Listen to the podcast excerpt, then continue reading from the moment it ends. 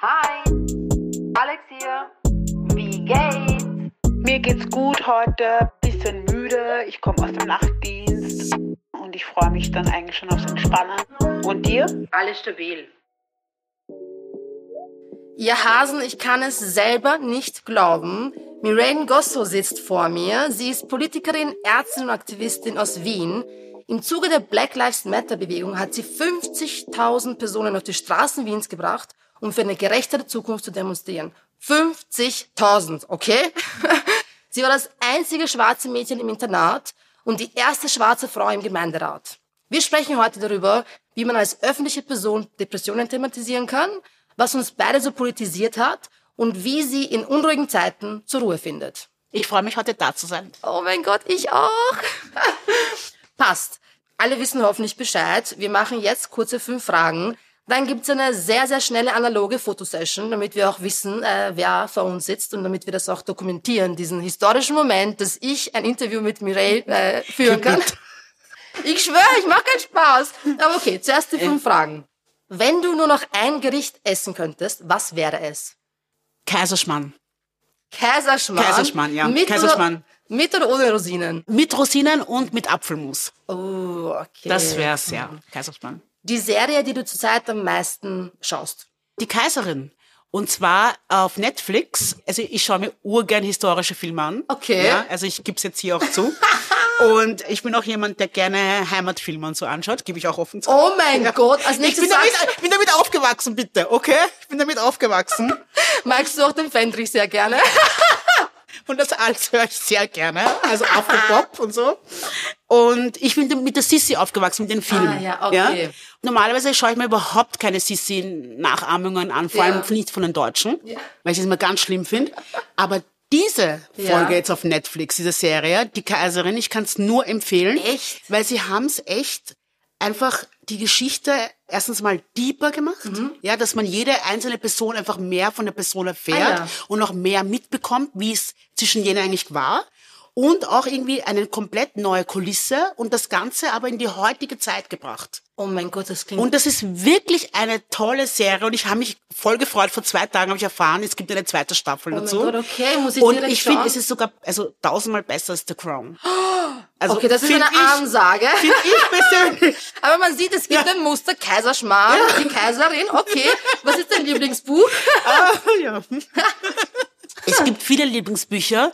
Was, was ich zurzeit lese oder wieder lese, ist Die unsichtbare Frau. Oh, ja. Das war für mich ein richtiger Aha-Moment. Wow. Vor allem für mich, was die, wir beschäftigen uns auch mit diesem Thema. Ja. Ja, Gender Pay Gap, alles Mögliche. Aber trotzdem nochmal aufgezeigt zu bekommen, wie unsichtbar weiblich gelesene Personen einfach sind. Ja, in dem alltäglichen Leben, in der Medizin nochmal. Also all diese Punkte. Und das ist schon, Wow, muss ich kann mir- ich echt empfehlen, das Muss Buch. ich mir echt besorgen. Ist ich habe wirklich so super. oft davon gehört, aber irgendwie kommt man da nicht dazu. Aber das ist ein guter Anlass. Beende den Satz. Das möchte ich als nächstes lernen. ich würde gerne lernen, mehr auf mich zu hören.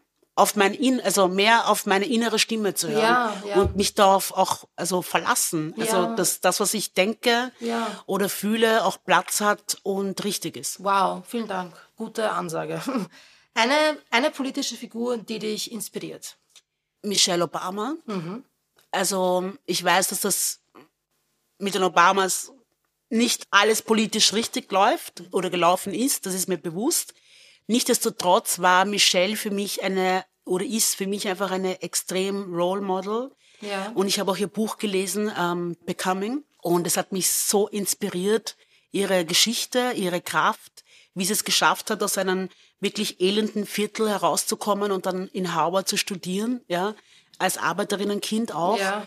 Ja, ist auf jeden Fall ein sehr großes Vorbild, auch politisch für mich, auch wie sie agiert, diese Diplomatie, die sie, die sie hat. Aber ich denke mir einfach, dass die Obamas einen sehr, sehr großen Schritt gemacht haben oder in Sachen Repräsentation, ja, weil ich weiß, ich bin mit meiner Mutter wach geblieben in der Oh. Nacht und haben uns angeschaut, wie Obama zum Präsidenten Ja. gekürt worden ist, weil wir einfach niemals gedacht hätten, dass Ja. es einen schwarzen US-Präsidenten Ja. geben wird, Ja. ja. Egal jetzt wie die Politik ist, aber das war schon ein mega Zeichen. Ein richtig ja. historischer Moment, Ja, ja. Mhm. absolut. Du hast auch ein paar wichtige historische Momente in Österreich gesetzt, will ich nur kurz sagen. Ähm, und bevor wir jetzt so richtig in die Materie eintauchen, machen wir kurz die Fotos, ja? Ja, gerne. Ich habe Mireille einen Blumenstrauß mitgenommen. Äh, so ein bisschen lila und, und so orange Töne.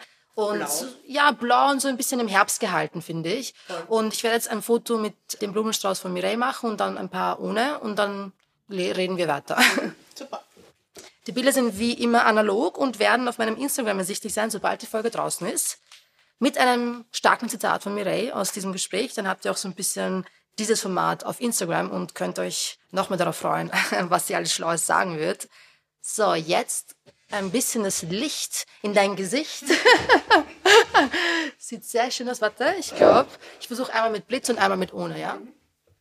Okay, wow. Drehe ich mit dem Oberkörper zu mir, geht das? So? Genau, ja. Mhm.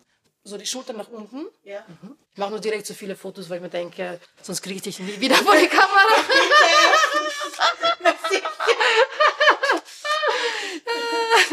so, das letzte, und dann machen wir schon weiter. Ja. Das ist ja alles Freestyle. Geht sie, also sch- schlafen die Beine eh nicht, also wenn, kannst du dann kurz Nein, das aufstellen. geht schon. Ich bin, ich mache regelmäßig Yoga. Lol. Gut. Als ob. Ich war letztens bei so einer Yogastunde, ich habe gedacht, ich schlafe ein. Nein. Ja, ich habe mir gedacht, oh Gott, was ist das bitte? Nein! Wieso? Warum bewegt sich da niemand? Es ist alles so langsam. Oh Gott, ich gedacht, nein, nein, das ist nichts für mich. Weil alle haben immer gesagt, mach Yoga, dann wirst du ruhiger, entspannter. Aber ich glaube, ich, ich muss mich ausbauen. Ah ja, das verstehe ich. Auch Ich so am so- besten Boxen, oder? Ja, so, genau, ja, ja. habe ich auch eine Zeit lang gemacht. Ja. Boxen, so richtig schwitzen. Ja, so. Dann komme ich hm, runter. Ganz ich finde, genau. Dieses langsame Bewegen, das ist nicht so. Das, Also, ich was- glaub, für Personen- nicht warm. Es ist auch einfach sehr whitewashed, das Yoga, oder? Ja. Das muss man einfach, glaube ich, auch dazu Ja. sagen. Also ich, Ja. ich weiß nicht, wie viel da noch so real ist. Aber ich habe schon oft gemacht, weil ich gemerkt habe, ich, ich, es zahlt mich nicht in der Früh, dass ich jetzt laufen gehe. Ja. Ja. Und dann kann man kurz 30 Minuten zu Hause so YouTube anmachen, wenn man Ja. ein bisschen Yoga-Erfahrung hat, ja. Ja. Und dann geht es ein bisschen besser. Aber es- das sagen viele. und es ist eher so ein Ding von, also für jemanden, der viel am Laptop arbeitet und dann die Möglichkeit hat, so ein bisschen sich zu dehnen, ja, Ja. ist es eine große Hilfe, weil ich sonst die ganze Zeit so Nackenschmerzen habe. Ja. Aber zum Auspowern oder zum den Kopf frei bekommen, Ja. dient glaube ich eher nicht, weil in meinem Kopf, also ich habe das Gefühl, Das ich schreie in meinem Kopf Ja. so. Ich auch. So was bei der Yogastunde. Ich habe die ganze Zeit irgendwelche Sachen gedacht. Ich habe mir gedacht, also eigentlich sollte ich jetzt da sein, nämlich nichts denke. Und ich jetzt denke ich noch mehr als davor. Na, Oh Mann, ja. Du, ich wollte einsteigend mit dir darüber reden, dass wir eine Gemeinsamkeit haben, und zwar, dass wir in Niederösterreich am Land, ja, wie man sagt, am Land. aufgewachsen sind. Wie sehr hat dich diese Zeit geprägt? Extremst. Also ich bin, also ich bin in Wien aufgewachsen. Ja. Aber ich bin äh, nach Wiener Neustadt gegangen, weil in meiner Familie war Gewalt ein sehr großes Thema. Und ich wollte einfach von zu Hause weg. Okay. Ja? Und habe mich dann entschlossen, okay, ich gehe nach Wiener Neustadt ins Borg und dass ich dort äh, in die Schule gehe und dann gleich ins Internat und gleich dort bleib. Okay. Ja? Ja. Damit ich eben nicht mehr so oft zu Hause sein Ja. muss. Und ich habe mir das, glaube ich, so vorgestellt, wie es in meinen Heimatfilmen halt ist. Oh mein alles schön und diese schöne Musik und alles singen. Und, alle sind nett. beste Freundinnen ja, und so, und, und ja, ja. Und, da, da, da. Und die LehrerInnen fördern dich ja, und fördern fordern. dich und alles wird super sein und schön sein. Nur, wie es halt auch in diesen Heimatfilmen ist, ähm, die Heimatfilme sind sehr weiß. Ja. Und genauso ist auch wieder Neustadt einfach ein sehr weißes Fleckerl, wo es eben gerade zu meiner Zeit, das ist schon über 20 Jahre her, kaum Menschen mit Migrationsbiografie gegeben hat und aber auch lustigerweise jetzt im Nachhinein betrachtet auch kaum Menschen, die jetzt aus einer sozioökonomischen Familie gekommen sind, die nicht so viel Geld hatten. Ah ja, interessant, ja. Also gerade im Borg waren schon die meisten relativ gut situiert. Ja, Gymnasium. Ja, halt. ja Gymnasium. Ja, Ja, Also ich glaube so zum Background nur von Wiener Neustadt kurz. Es ist eine Stadt, ja. Es ist eine Stadt, eine Kleinstadt. Äh, ja, ja. etwa 50 Kilometer von Wien, ja, Ja. im Süden. Und ich hatte auch immer groß, eine große Distanz zu Wiener Neustadt, weil ich mich da auch irgendwie nicht so wohl gefühlt habe. Ich also, habe mich auch nicht wohl gefühlt. Also es war interessant auf jeden Fall. Es, hat, es war gut, dass ich es gesehen habe, aber Ja. ich habe mich nicht wohl gefühlt. Wie war das Internat? Ich kann mich ja, kurzer Disclaimer, ich habe äh, Mireille ja schon einmal interviewt und wir kennen uns von Demonstrationen und Ja. ähnlichem. Und sie hat mir im Zuge dieses Interviews erzählt, dass deine Mitbewohnerin, deine Von Zimmer- mir weggerannt ist, ja. Genau. Ich bin aus dem Zimmer rausgegangen, also es war unser erster Tag im Internat.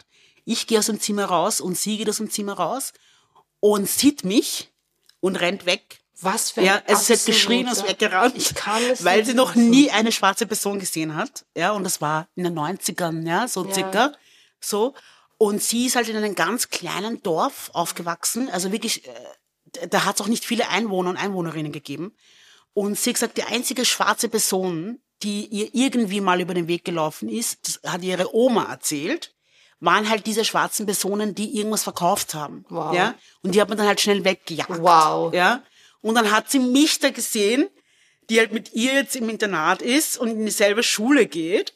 Ja, und das hat sie komplett irritiert und die hat voll geschrien, die hat richtig Angst gehabt vor mir. Boah, das muss so also für musste dann, gewesen sein, oder? ja, ich weiß nicht, in dem Moment habe ich das nicht so realisiert, dass das arg ist. Ja. Aber ich glaube dann viel später, Ah, ja. dann kommt sie irgendwann mal zusammen, Ja. eben wegen Mental Health, ja. Dann kommen halt diese Geschichten, dass du dann irgendwie dann verstehst, so, oh mein Gott, du warst total unerwünscht auch, ja. Und man hat Gefühl- Leute haben Angst vor dir gehabt. Ja, und ja? dieses Gefühl der Ausgrenzung muss total Ja. präsent sein. Eh schon Teenagerin, ja, ist Voll. hart genug, dann auch noch Voll. Gewalt erlebt, aber Ja. on top of it musst du dich mit irgendeiner österreichischen, keine Ahnung, Annalena herumschlagen, die ihre eigene Reaktion nicht unter Kontrolle hat. Also, ja, voll. Also das war schon, ja.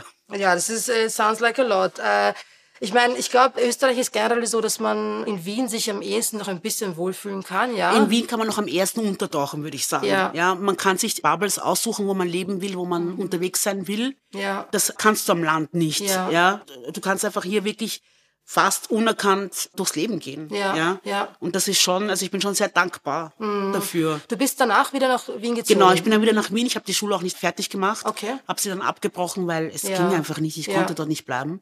Und habe dann hier noch ein Jahr versucht, an einem Gymnasium weiterzumachen. Aber ich muss jetzt sagen, auch wieder im Nachhinein betrachtet, ich war einfach von meiner Kraft am Ende. Ja. Man muss sich vorstellen, ich war in einem Zuhause, wo Gewalt ein Thema war. Dann sind wir von diesem Zuhause weg ins Frauenhaus. Dann bin ich von diesem Frauenhaus wieder nach Hause. Dann von nach Hause bin ich nach Wiener Neustadt.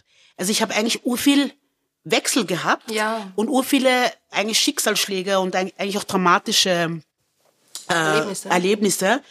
Und ich hatte eigentlich keine Zeit, das irgendwie aufzuarbeiten. Und ich bin, als ich dann wieder zurückgekommen bin, war ich einfach körperlich und seelisch müde. Ja. Es war einfach zu viel. Ja. Und ich habe dann die Schule abgebrochen. Mir war einfach alles zu Wie? viel. Ja, wie soll das gehen, ja? Und Also, auch dieses, dass du halt immer wieder das bekommen hast, ja, Ja. dieses, du bist eh dumm genug. Was, Ja. was willst du jetzt in ein Gymnasium und jetzt maturieren? Ja, ja, ja, was, genau. Geh was Geh, hackeln geh so, ja. hackeln, Mhm, ja.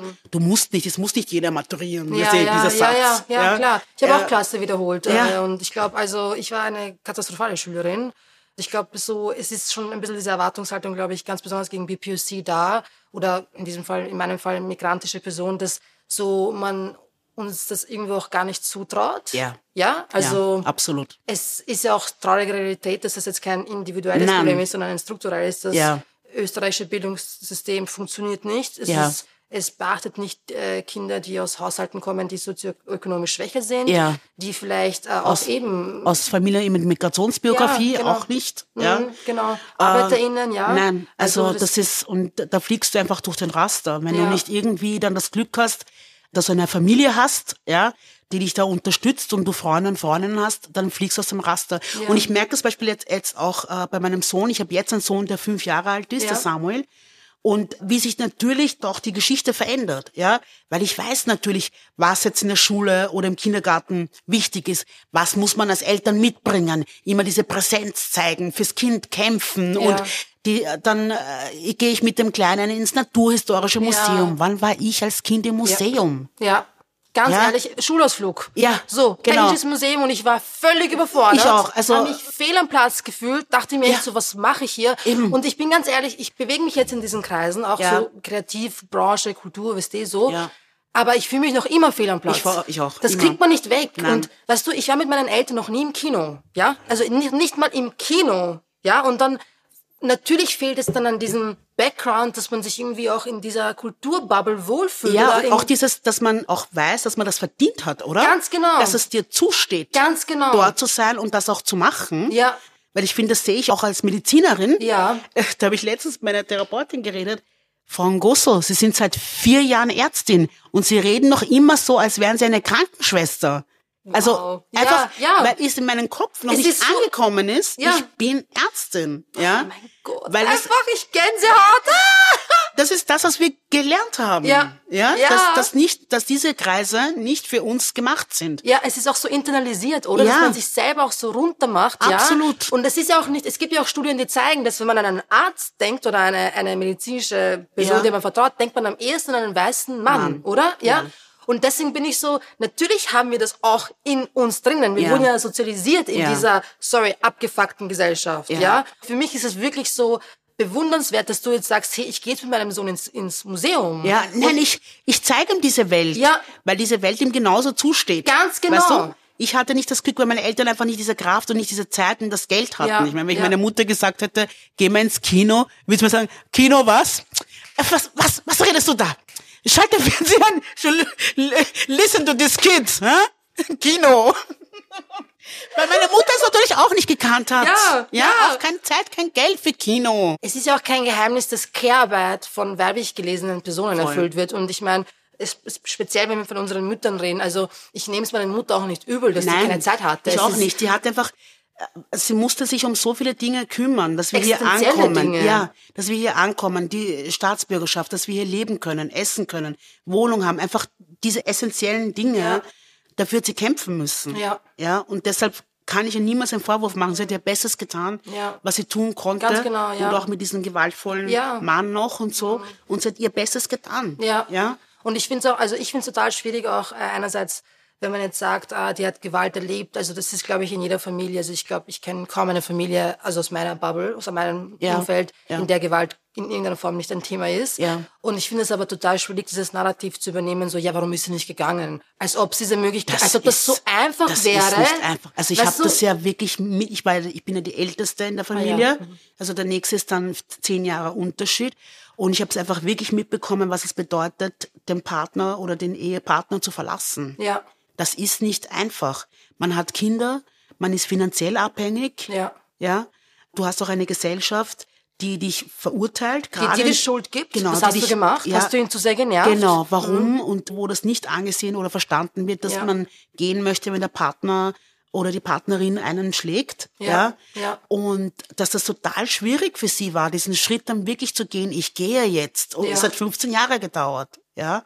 Und es ist in den Und- allermeisten Fällen gehen die Opfer zurück oder die Betroffenen, weil Ja. sie einfach keine andere Möglichkeit keine haben. An- Die vier Wände sind der unsicherste Ort für Wirklich? Frauen und es ist in den allermeisten Fällen ein Mann, der ihnen nahe steht. Ja, Ja, und das sagen ja auch die Statistiken. Und ich weiß auch, wo wir damals im Frauenhaus waren, auch die Familien, die dort waren, da sind wirklich viele wieder zurückgegangen. Ja, Weil mit auch manchen hatte ich dann noch Kontakt Oh, mit den wow. Kindern. Krass. Und da sind wirklich viele wieder zurückgegangen. Ja, Ja, ja. obwohl sie schon diesen Schritt gewagt hatten, Ja. aus dieser Umgebung wegzugehen. Es fehlt ja. dann einfach an Ressourcen. Es fehlt dann an Ressourcen, es fehlt das finanzielle Backup und es fehlt auch die Aufklärung in den unterschiedlichen Communities. Ja. Also wenn ich mir die Community teilweise ansehe, nicht alle, aber doch eher sehr patriarchale Strukturen, noch mehr als wir hier schon haben, ja. Und es, es schwierig ist, ja, für eine weiblich gelesene Person ohne Mann zu sein, weil einfach in dieser Kultur, wenn man heiratet und Kinder bekommt, dann steigt man in der Gesellschaft auf. Und das ist so das höchste Gut, was du in dieser Gesellschaft haben kannst, Mutter zu sein, Kind, ein Kinder zu haben und verheiratet zu sein. ja. Es ändert sich, das Narrativ ändert sich natürlich. Wenn du jetzt in den Kongo fährst, hast du voll viele Frauen, die arbeiten, die äh, in hohen Positionen Ja. studiert haben, bla bla. Aber es dauert halt. Ja. ja? Es dauert. Ja, also ich kann nur von der Ex-U-Community sprechen. Da ist es sehr, sehr ähnlich, was Gewalt angeht. Da ist es Ja. sehr ähnlich, dass Traumata nicht aufgearbeitet wird, dass das weitervererbt wird. Natürlich Ja. wird dein Sohn seine Frau wahrscheinlich auch schlagen, wenn er sieht, dass der Papa die Mama schlägt. Absolut. Und natürlich wird deine Tochter mitbekommen, ah, es ist okay, dass mich mein Freund wie Scheiße behandelt, Ja. weil mein Vater hat das auch gemacht. Ja, absolut. Es, es geht ja dann nicht nur um, um die Situation selbst, es geht ja auch wirklich um Generationen danach. Ja, um Generationen danach. Und ich glaube, dass man diese patriarchalen Strukturen, die du halt überall siehst, ja, und hast, halt, dass man sie wirklich durchbrechen müssen. Ja, Und dass ja. wir als weiblich gelesene Personen wirklich zusammenhalten müssen. Ja. Hat ja? dich das, glaubst du, politisiert, dein, dein eigener Weg und zu sehen auch, wie viel patriarchale Strukturen es da eigentlich gibt und wie, Absolut, absolut. Also ich muss sagen, meine Mama war schon ein Vorbild, weil ich einfach gesehen habe, wie sie gekämpft hat, Ja. ja, um da rauszubrechen und dann einfach auch ihre eigene Karriere zu machen. Und auch, muss ich sagen, auch durch die Familie, dieses, wir konnten unsere unsere Gesinnung, unsere politische Gesinnung im Kongo nicht leben, Ja. aber wir leben sie hier. Ah, also ja. meine Eltern sind sehr, sehr schnell, haben sie bei der SPÖ angedockt. Ja, Mhm. und da konnten sie beide noch nicht einmal richtig gutes Deutsch. Ja. ja aber sie haben sie gleich angedockt und mitgemacht. Und ich bin auch damit aufgewachsen. Ja. Also Hausbesuche und Ja. 1. Mai auf Marsch. Was da war ich mit dabei.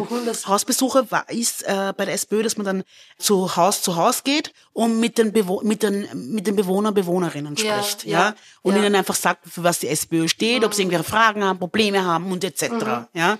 Und damit bin ich aufgewachsen. Ja, ja, ja? Es ist bei mir sehr ähnlich. Mein Papa ist auch so ganz stabiler Roter. Äh, kurzer Disclaimer sage ich jetzt hier. Äh, er war auch der, der zu mir meinte, du wirst natürlich nicht die Grünen wählen, du wirst die Roten wählen. Als ich noch nicht mal wahlberechtigt war, by the way.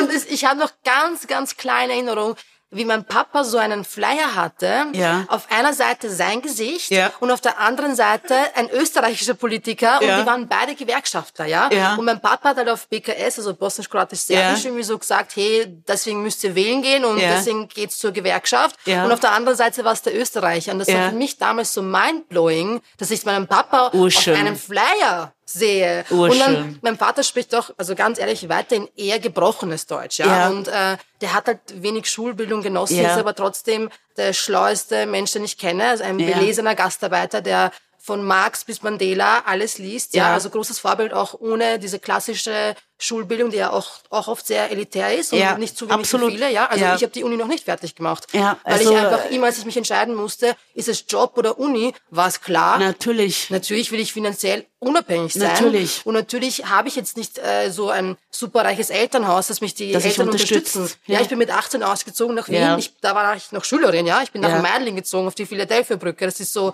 eine, damals war es eine roughere Gegend, könnte man sagen. Wien ist sicher, ja, aber es war schon so ein bisschen immer irgendwas los, ja. Polizei Ja. ist immer da, aber für mich war es so High-End, wow, ich war so, ich bin im Paradies. Ja. Aber natürlich hat das bedeutet, dass ich mich irgendwie selber finanzieren musste, ja. Also das war jetzt nicht immer so einfach, aber ich habe es nie bereut, dass ich mich für Arbeit entschieden habe.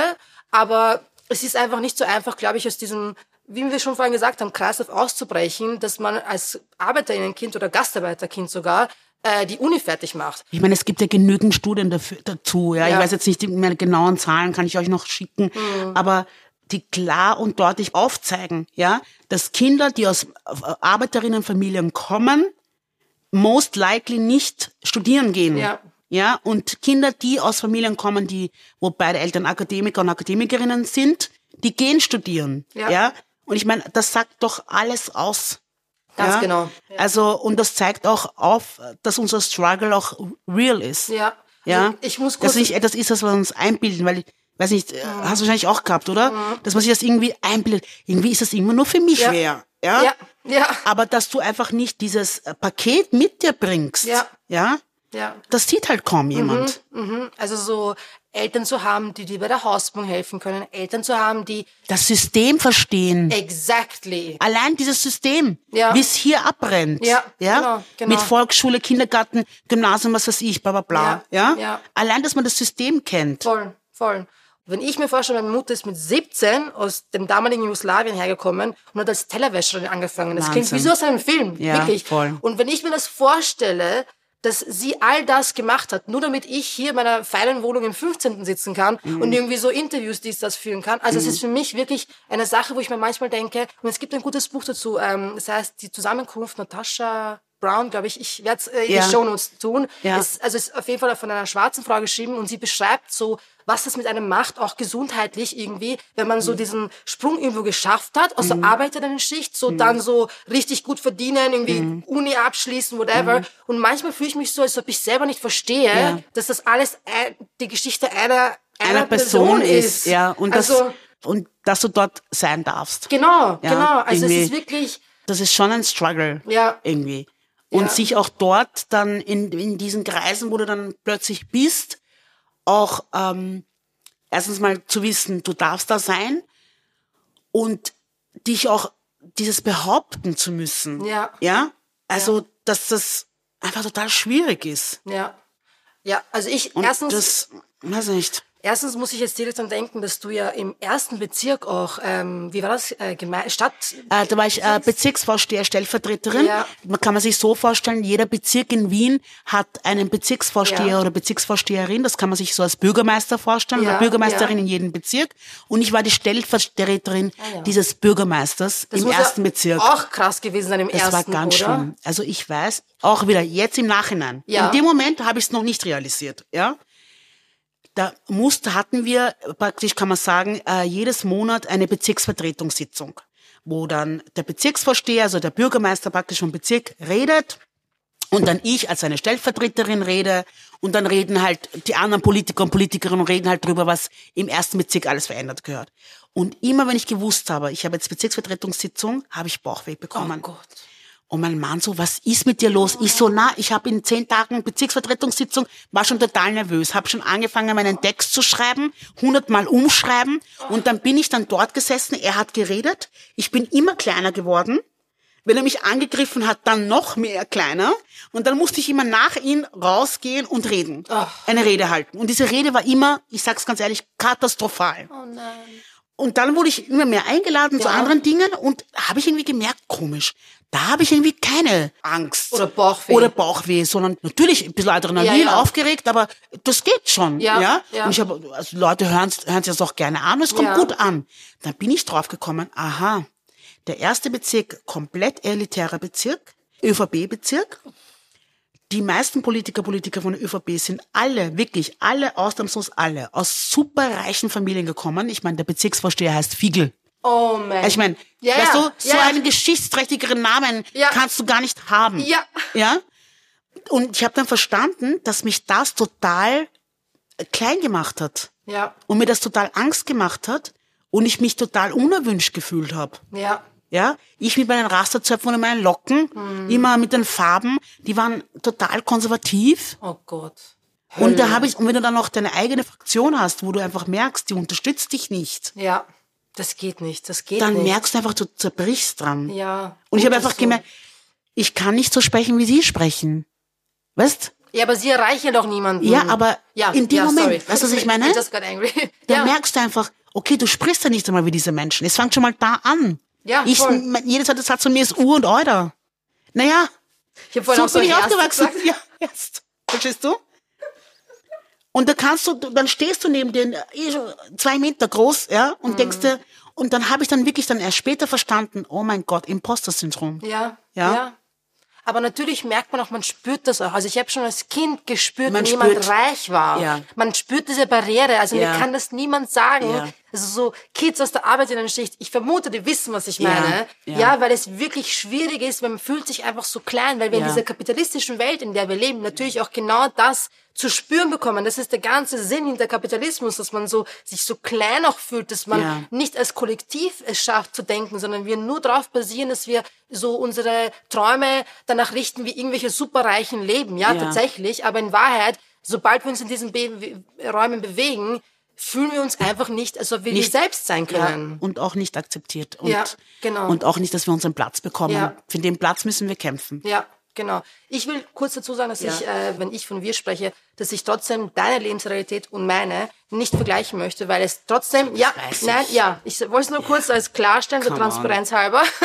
On top of all of this stellst du dich als Politikerin hin und sprichst auch noch darüber, welche Konsequenzen das mental hat, wenn man die ganze Zeit auch Rassismus ausgesetzt ist. Ich ja? finde es aber urwichtig, weil ich Ja. denk mir, wenn ich das damals gehabt hätte, ja, irgendeinen Vorbild, ob es jetzt Politiker oder Politikerin oder jemand im öffentlichen Leben ist, ja, die einfach über Mental Health spricht Ja. und auch darüber spricht, dass es in Ordnung ist, Depressionen zu haben, ja, oder auch wie auch immer, Ja. ja. Und dass man sich dafür nicht schämen muss, dann hätte ich auch mein Leben anders, ja. anders bestritten, Ja. ja, ohne diesen Schamgefühl Ohne diese dass Schuld du. Hm. schon wieder nicht schaffst, aus dem Bett auszusteigen und etwas zu machen, weil du keine Kraft hast und nicht verstehst, warum habe ich keine Kraft. Ja. Ja, mache eh nix so, ja, unter Mhm. Ja, ja, ja. Anführungszeichen. Und ich glaube, dass es wichtig ist, gerade für die Jugend, dass wir drüber sprechen. Ja. Ja, dass Mental Health einfach eine, eine, eine so wichtige Sache ist und etwas ist, das man wichtig nehmen muss und ernst nehmen muss. Mhm. Ja, Im Großteil der bosnischen Community ist es noch immer total verpönt, dass wir über mentale Erkrankungen sprechen, dass wir das auch als das benennen, was es ist, Ja. ja. Und ich glaube, es ist auch so ein bisschen dieses Schwäche zeigen, Ja. ja. Und ich glaube, es braucht ganz schön viel Stärke, um Schwäche einzugestehen. Ja. Und ich will jetzt nicht wagen zu behaupten, dass Menschen, die an Depressionen leiden, schwach sind. Nein, ganz im, im Gegenteil. Gegenteil. Die halten sich am Leben. Genau, und sie haben lange eben, waren sie stark. Ja, ganz Ja. genau, ganz genau. Ich habe auf Instagram angefangen, auch irgendwie über mentale Gesundheit zu sprechen, ohne Dinge zu Urgut. benennen. Das war so super. Danke, danke. Ich war hab- wirklich super. Ich habe irgendwann, also für die, die es nicht wissen, ich habe auch äh, Fotos gepostet, wo ich weine. Ja, das Ja. finden ja viele auch total peinlich und denken sich so, das ist ein bisschen lächerlich. Und für mich war es so, dass ich mich davon befreit habe, von dieser Last funktionieren zu müssen. Ja. Und dass ich ein gewisses Bild erfüllen muss, damit ich gesellschaftstauglich bin. Ja. Und das war für mich damals eine harte Zeit, 2019, Anfang des Jahres. Und ich, ich war so, ich werde mich jetzt einfach hinstellen und mal sagen, wie es mir geht, weil ich damals auch schon eine, eine kleine Community auf Instagram hatte. Und ich wollte dieses Bild nicht weiterführen, dass Leute sich denken, oh, es ist immer alles Friede, Freude, Eierkuchen, weil Ja. dem ist nicht so. Es ist nicht so. Und es ist auch okay, darüber zu sprechen, Absolut. dass es einem nicht okay ist. Und Ja. wenn das jemand für cringy hält, dann lebt diese Person wahrscheinlich ein sehr privilegiertes Leben, in dem man kein Trauma erlebt hat vielleicht oder in dem man keine mentale Erkrankung hat. Deswegen Ja. würde ich vorschlagen, dass die nicht wissen, wie sich das anfühlt, den Leuten den Platz lassen, den sie verdienen, vor allem in digitalen Räumen und sie darüber reden lassen, wie es ihnen geht. Voll. Und das auch mal, sie, sie sie einfach auch anhören. Ganz genau. Ja, wie geht's einer Person, die Depressionen hat? Ja, genau. Und ich mache ja gerade die Ausbildung zur Allgemeinmedizinerin. Oh, wow, ja. Und bin jetzt gerade auf der Abteilung für Psychiatrie. Oh, wow. Und ich muss euch ganz, also ich muss euch ehrlich oder ich muss dir ehrlich sagen, ich meine, ich war ja selber sehr lange depressiv, also habe eine posttraumatische Belastungsstörung. Also weiß ich eigentlich schon, also ich weiß schon sehr viel drüber, ja. Und hatte aber trotzdem Angst vor diesem Moment, in einer Psychiatrie zu arbeiten. Ja. Ja. Und dann, und ich bin aber so glücklich drüber, dass ich diese Möglichkeit bekommen habe, weil es erstens einmal habe ich meine Angst abgebaut und habe, ich habe schon so vorher schon, aber jetzt so richtig verstanden, dass eine psychische Erkrankung eine Erkrankung ist ja. Und dass psychisch erkrankte Menschen so extrem leiden. Die haben so einen Leidensdruck. Ja. Ein Leidensdruck einerseits, dass die Menschen sie nicht verstehen und nicht ernst nehmen und aber auch ein Leidensdruck bei ihnen drinnen, weil sie aus dem nicht rausbrechen können. Ja. Ja. Ja. Was wäre das für eine Gesellschaft, wenn wir eine Depression wie ein gebrochenes Bein behandeln würden? Eben. Wow, wow. Und dass es auch normal ist, dass man Medikation nehmen ja, muss.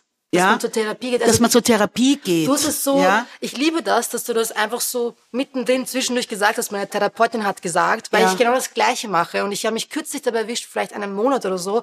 Da habe ich irgendwie auf Instagram was gepostet in der Story, ja, so ich sitze im Auto, natürlich fahre ich nicht, ja, Ja. und poste was und habe so gesagt, so ja, und in der Therapie habe ich das und das gelernt. Und dann habe ich richtig viele Kommentare und DMs, also DMs, nicht Kommentare, Ja. von Personen bekommen, die meistens migrantisch waren, die Ja. sich bei mir bedankt haben, dass ich das so offen sage. Ja. Und das waren für mich zwei große Gefühle. Erstens, wow, ich bin so stolz, dass ich komplett vergessen habe, dass ich das jetzt irgendwie so mit 50.000 Leuten teile, dass ich in Therapie Ja. gehe. Also ich bin schon so weit, dass ich es in meinem Kopf so enttabuisiert habe. Ja, Und zweitens, dann war das nächste Gefühl, dass ich mir dachte, schau, wie viel es Leuten hilft. Ja. Einfach eine Instagram-Story und mir Ja. schreiben 30 Leute, danke, dass du das sagst, Ja. danke, dass du diese Scham nimmst. Und ich Ja. denke mir so, wow, also es macht etwas aus. Absolut. Und das ist mir auch aufgefallen, wo ich mal auch äh, drüber gesprochen habe Ja. und einen Post drüber gemacht habe, wie viele mir dann nachher geschrieben haben und sich bedankt haben. Ja. Und äh, auch ihre eigenen Geschichten dann erzählt haben. Ja. Genau dieses Vertrauen, das man auch bekommt. Ja, dass es ihnen auch so schlecht gegangen ist und sie nicht gewusst haben, hey, als Politikerin kann es dir auch schlecht Ja, gehen. ja. Da hast du es auch nicht leicht gehabt. Ja. ja?